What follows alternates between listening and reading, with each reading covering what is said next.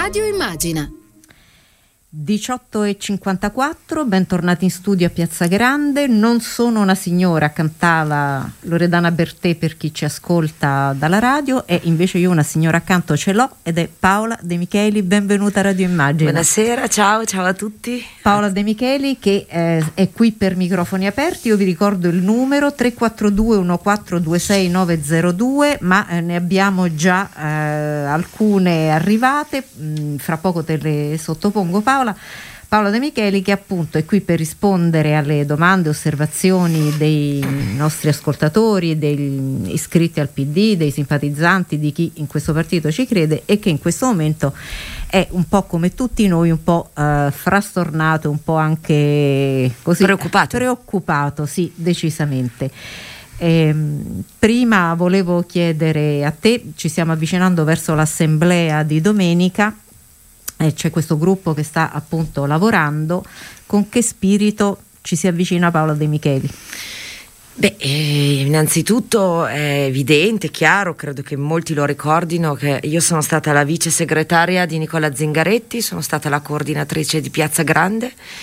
Insieme abbiamo fatto la battaglia congressuale, abbiamo scritto quella mozione che ha avuto tanto successo nel popolo delle democratiche e dei democratici, quindi per me eh, le dimissioni di Nicola sono state ovviamente non solo sul piano politico, di cui poi parleremo, ma anche sul piano personale un colpo eh, emotivo molto molto forte e le cui ragioni peraltro sul piano sempre personale ho compreso fino in fondo perché lo conosco, perché Nicola Zengaretti è una delle persone più per bene che ho incontrato nella mia ormai lunga, sono 13 anni che faccio politica nazionale, in 13 anni una persona squisita, a modo eh, retta, eh, con un profilo morale, la schiena dritta come lui, beh insomma non è così semplice trovarla. Invece sul piano politico io credo che sia un'assemblea che dovrà innanzitutto discutere sulle ragioni di questa fase critica che Nicola ha illustrato in più passaggi, non solo nella sua dichiarazione relativa alle dimissioni, ma che poi ha anche approfondito in altri passaggi pubblici recenti anche in televisione. E a fronte di un'analisi seria, profonda, autentica, io credo, chiedo finalmente autentica eh, delle ragioni che hanno spinto il nostro partito a comportamenti individuali, non collettivi, individuali, eh, non pienamente leali, come ho già avuto modo di denunciare anche nell'ultima direzione, quella convocata sui temi femminili. Ecco, io credo che eh, possa essere l'occasione non solo per dirci finalmente le cose in faccia come vanno dette in una comunità che vuole procedere a passo spedito insieme verso il futuro, ma io credo che debba essere anche l'occasione per provare a rilanciare un progetto politico o avviare una fase di rilancio di un, progetto, di un progetto politico, che è il progetto politico sul quale si fondano oggi le scelte democratiche e istituzionali del nostro Paese. Siamo stati noi a intervenire quando c'era la crisi eh, finanziaria, siamo stati noi a portare il peso della rinascita economica, sulle nostre spalle si è scaricato il peso della gestione del Covid e io vi posso dire che ne so qualcosa in prima persona perché come diceva la canzone prima ho le ferite addosso e siamo stati noi ancora che in questo passaggio così faticoso che ha visto poi la nascita del governo Draghi che ha un presidente così straordinariamente autorevole ci siamo fatti carico ancora una volta della grande responsabilità di governare il paese, un paese europeista e chiaramente ancorato ad alcuni valori. Quindi un partito così non può che avere una strada sola. Da una parte dirsi la verità, provare a sciogliere i nodi, magari non tutti durante l'assemblea, ma avviare questa fase di chiarezza e poi rilanciare con eh, un gruppo dirigente che nella lealtà e nella chiarezza affronti vita, i problemi della vita delle persone. È, in, è, insopportabile non discutere più di quello che succede nelle case degli italiani, che invece sono l'oggetto del nostro servire. Le donne e gli uomini di questo paese devono essere l'unico vero oggetto del nostro servizio. Comincio subito con una di queste domande. Cara De Micheli, sono un iscritto di Roma ma che succede nel PD? Perché queste continue distinzioni sui media che hanno portato alle dimissioni di Zingaretti non sono state fatte da quegli stessi dirigenti nelle tante riunioni concluse all'unanimità senza alcun dissenso? è Alfredo che scrive. Io credo che a differenza della discussione che c'è stata in questi giorni che ha affrontato il tema delle correnti, io penso, come ho detto anche in direzione, che le vicende che hanno caratterizzato questi ultimi mesi abbiano soprattutto, mh, siano partite soprattutto da desideri di monadi, di singole persone e non di posizionamenti politici che avevano disegni diversi o alternativi, ma semplicemente un, un eccesso, eh, credo anche un po' eh, diciamo così, ehm, eh, incontrollato di approcci tattici che non avevano niente con la strategia, non avevano niente a che vedere della, con la strategia complessiva del partito. Una strategia che, lo ripeto, soprattutto nell'agire di Nicola è sempre stata una strategia rivolta alle persone. Non è un caso che Nicola si sia distinto per essere stato uno dei migliori presidenti della regione nella gestione della pandemia, perché al centro dell'agire amministrativo anche da presidente della regione c'è sempre stato il benessere delle persone. Questo è quello che è successo.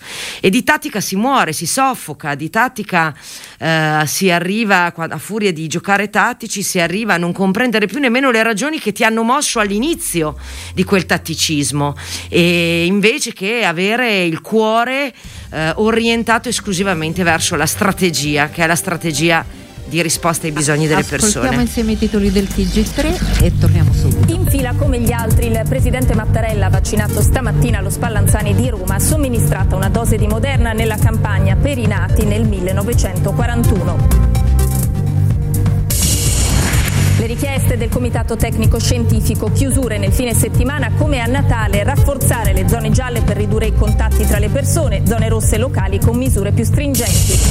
I contagi tornano vicini a soglia 20.000, 376 vittime, tasso di positività in calo, aumentano ricoveri, terapie intensive, ospedali sotto pressione in Lombardia.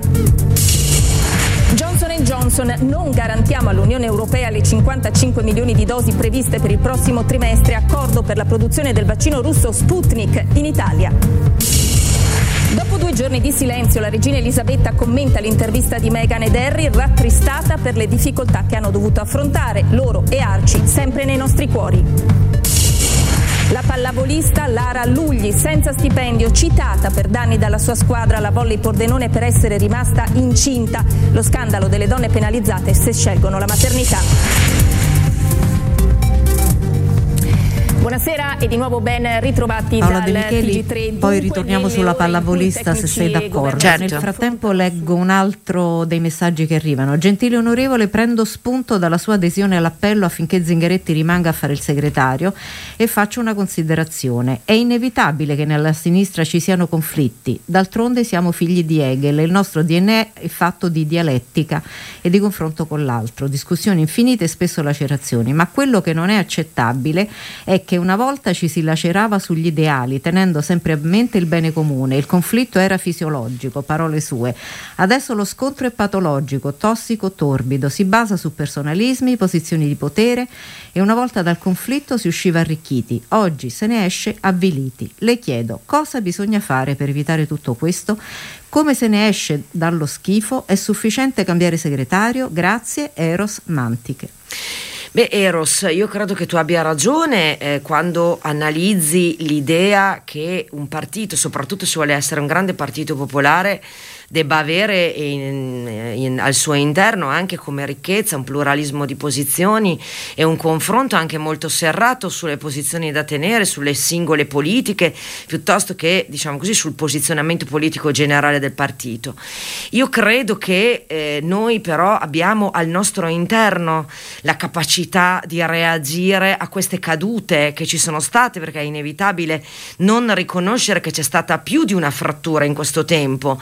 Eh, dalle vicende del Conte bis fino alla vicenda delle donne nel governo Draghi, fino alla rottura pesantissima e dolorosa del rapporto di fiducia che Nicola eh, ha, nel, ha, avuto nel, nei confronti del nostro partito. Io credo che la reazione debba essere su più fronti. Innanzitutto debba essere molto ehm, eh, esigente nei confronti del gruppo dirigente. Eh, io credo che eh, il mantenimento del rapporto con le donne e gli uomini che gratuitamente si impegnano nelle campagne elettorali e durante l'anno per tenere vivo il, il Partito Democratico, la presenza del Partito Democratico tra le persone, debba anche avere una corrispondenza di comportamenti eh, da parte dei gruppi dirigenti, che invece hanno il privilegio e l'onore eh, di avere eh, una fase della loro vita eh, dedicata alla politica sostanzialmente di professione. E quindi voi dovete essere molto più esigenti anche nei nostri rispetto ai comportamenti che noi dobbiamo tenere, perché noi abbiamo l'onore di rappresentarvi e di rappresentare tante italiane e tanti italiani nei luoghi delle istituzioni e dentro il partito. L'altro DNA, la, nel nostro DNA inoltre è scritto eh, ehm, inesorabilmente e io credo e, spero in maniera irrevocabile eh, la ragione profonda per la quale noi dobbiamo fare politica, che è servire gli altri, servire gli altri. Io vengo dalla cultura cattolico-democratica e la ragione per la quale sono entrata dentro a un partito. È stato proprio perché a me hanno insegnato che la politica è il più alto servizio che si possa fare ad un'altra persona. E credo che se noi ripartiamo da questa analisi che sembra semplice ma che è molto complessa da realizzare nell'attività quotidiana perché poi il potere si confonde con il servizio perché poi l'ansia diciamo così di, appare- di apparire si confonde con la semplicità dell'essere con l'autenticità dell'essere. Ecco io credo che se noi ripartiamo da questi fondamentali che dipendono da tutti noi e che prevedono appunto un comportamento esigentemente coerente con questi valori, allora possiamo riprenderci. E dentro alla partita che ci giochiamo, eh, la profilazione della nostra nuova identità dentro al nuovo mondo che ci ritroviamo a eh, governare e che, dobbia- e che dobbiamo accompagnare non solo fuori dalla pandemia, ma anche dentro ad un nuovo equilibrio. Quella è la vera grande sfida. Se cogliamo fino in fondo fondo i bisogni profondi, saremo anche all'altezza nei comportamenti e nelle valutazioni dell'identità e quindi della politica e delle politiche di essere coerenti. Solo con questa forza ci possiamo approcciare al futuro, altrimenti il rischio è che quel tatticismo di cui parlavo prima continui inevitabilmente a travolgerci di polvere all'inizio e poi a soffocarci dopo. Allora, Pietro da Sesto Fiorentino. Una cosa è la moderazione, altro il moderatismo che affligge da tempo una parte del PD. Com'è che la parte moderata è sempre la più intemperante? Ma io non penso che in realtà in questa fase ci sia stato un tema di parti del PD, lo ripeto, io credo che noi abbiamo l'esigenza di profilare nuovi comportamenti, noi dobbiamo decidere come si sta dentro questo partito, come si sta tra di noi, come si sta e si rappresenta un gruppo dirigente di un grande partito della sinistra europea.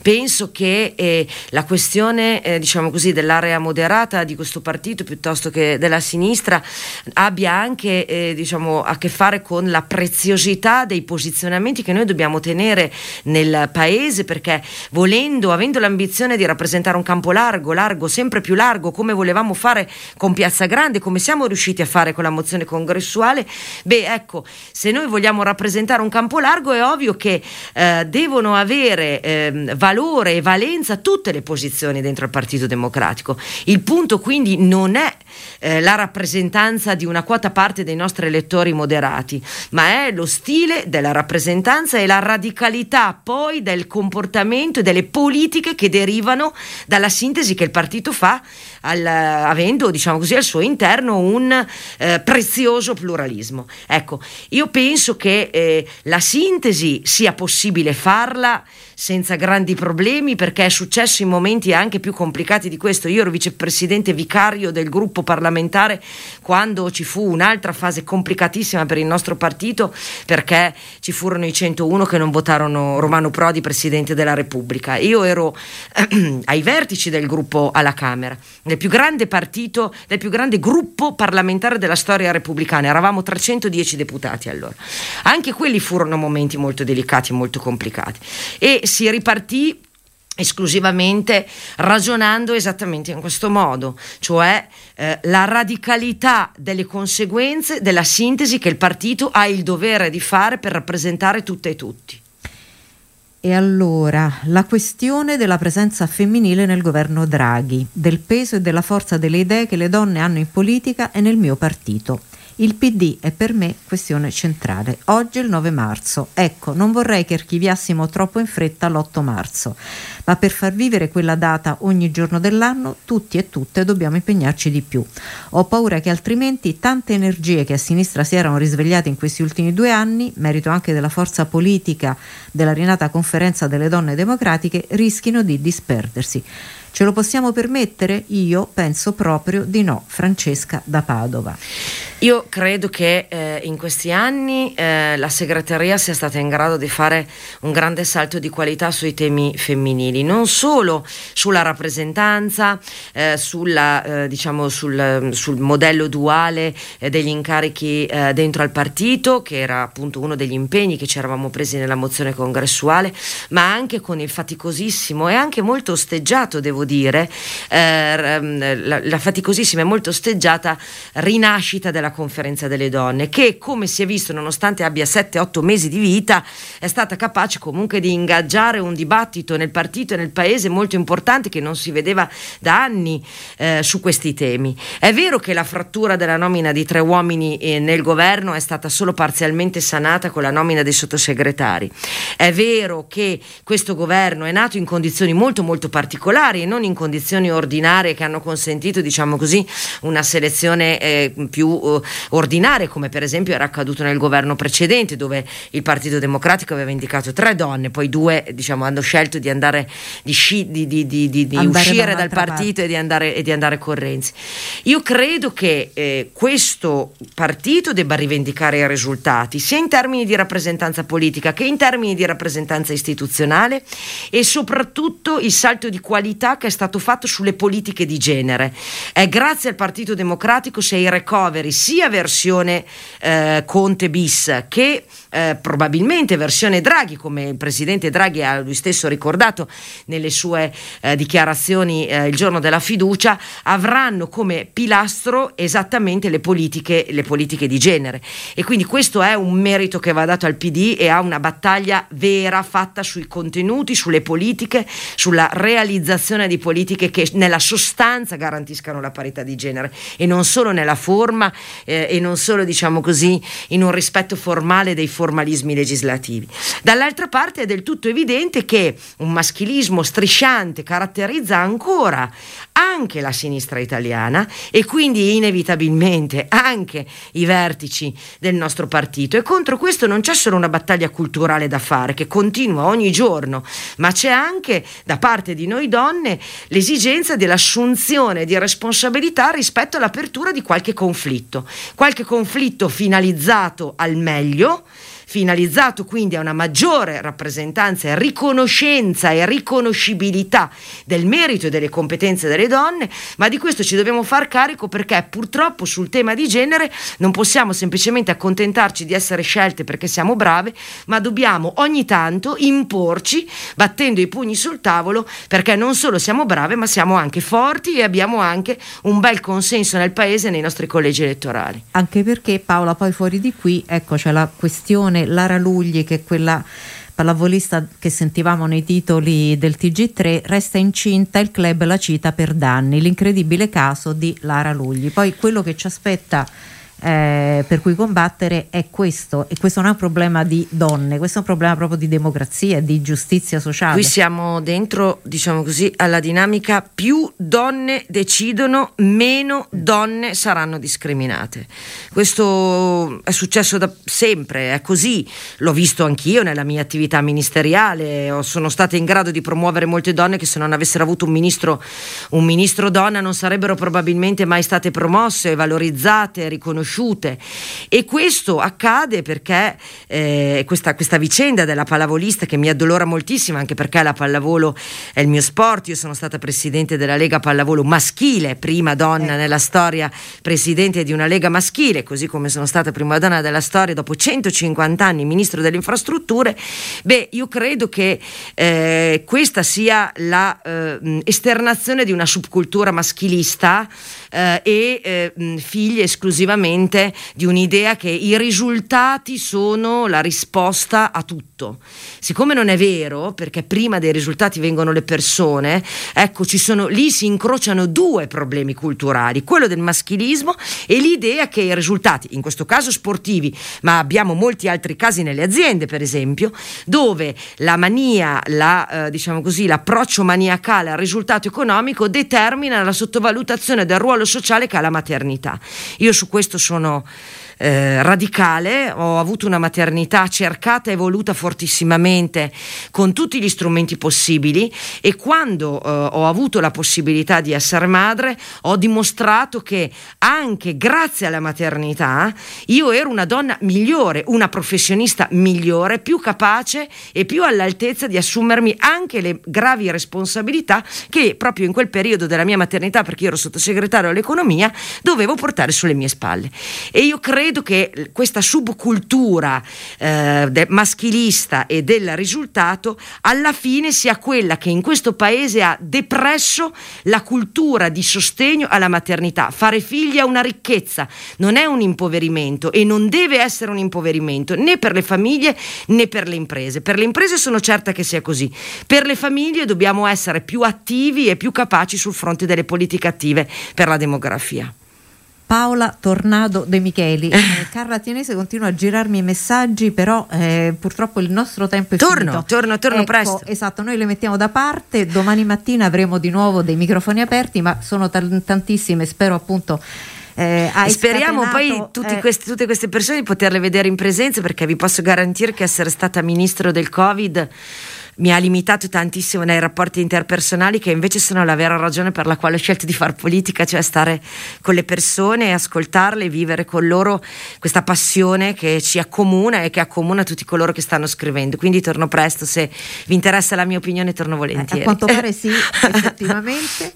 Noi invece adesso ci abbiamo verso l'ultima parte di Piazza Grande con il Good Night and Good Luck. Il 5 marzo scorso avrebbe compiuto 99 anni Pierpaolo Pasolini, poeta, scrittore saggista, romanziere, è stato molto molto molto eh, e anche molto di più. Mm, senza avere la pretesa di aggiungere nulla a tutto quello che si sa già di lui, abbiamo comunque cercato di eh, fare un percorso nel suo rapporto con la musica, quella leggera e a volte insopportabilmente leggerissima. Ci aiuteranno a farlo Sara Guabello e Roberto Soriani.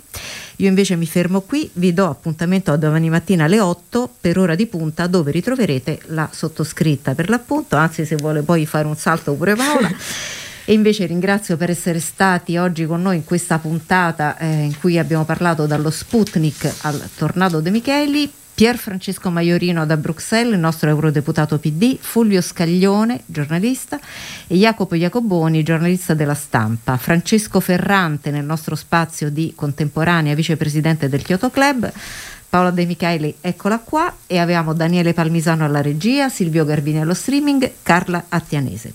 A voi tutte e tutti, buonanotte e buona fortuna da Tiziana Ragni e da Paola De Micheli. Buona serata a tutti. Buona serata.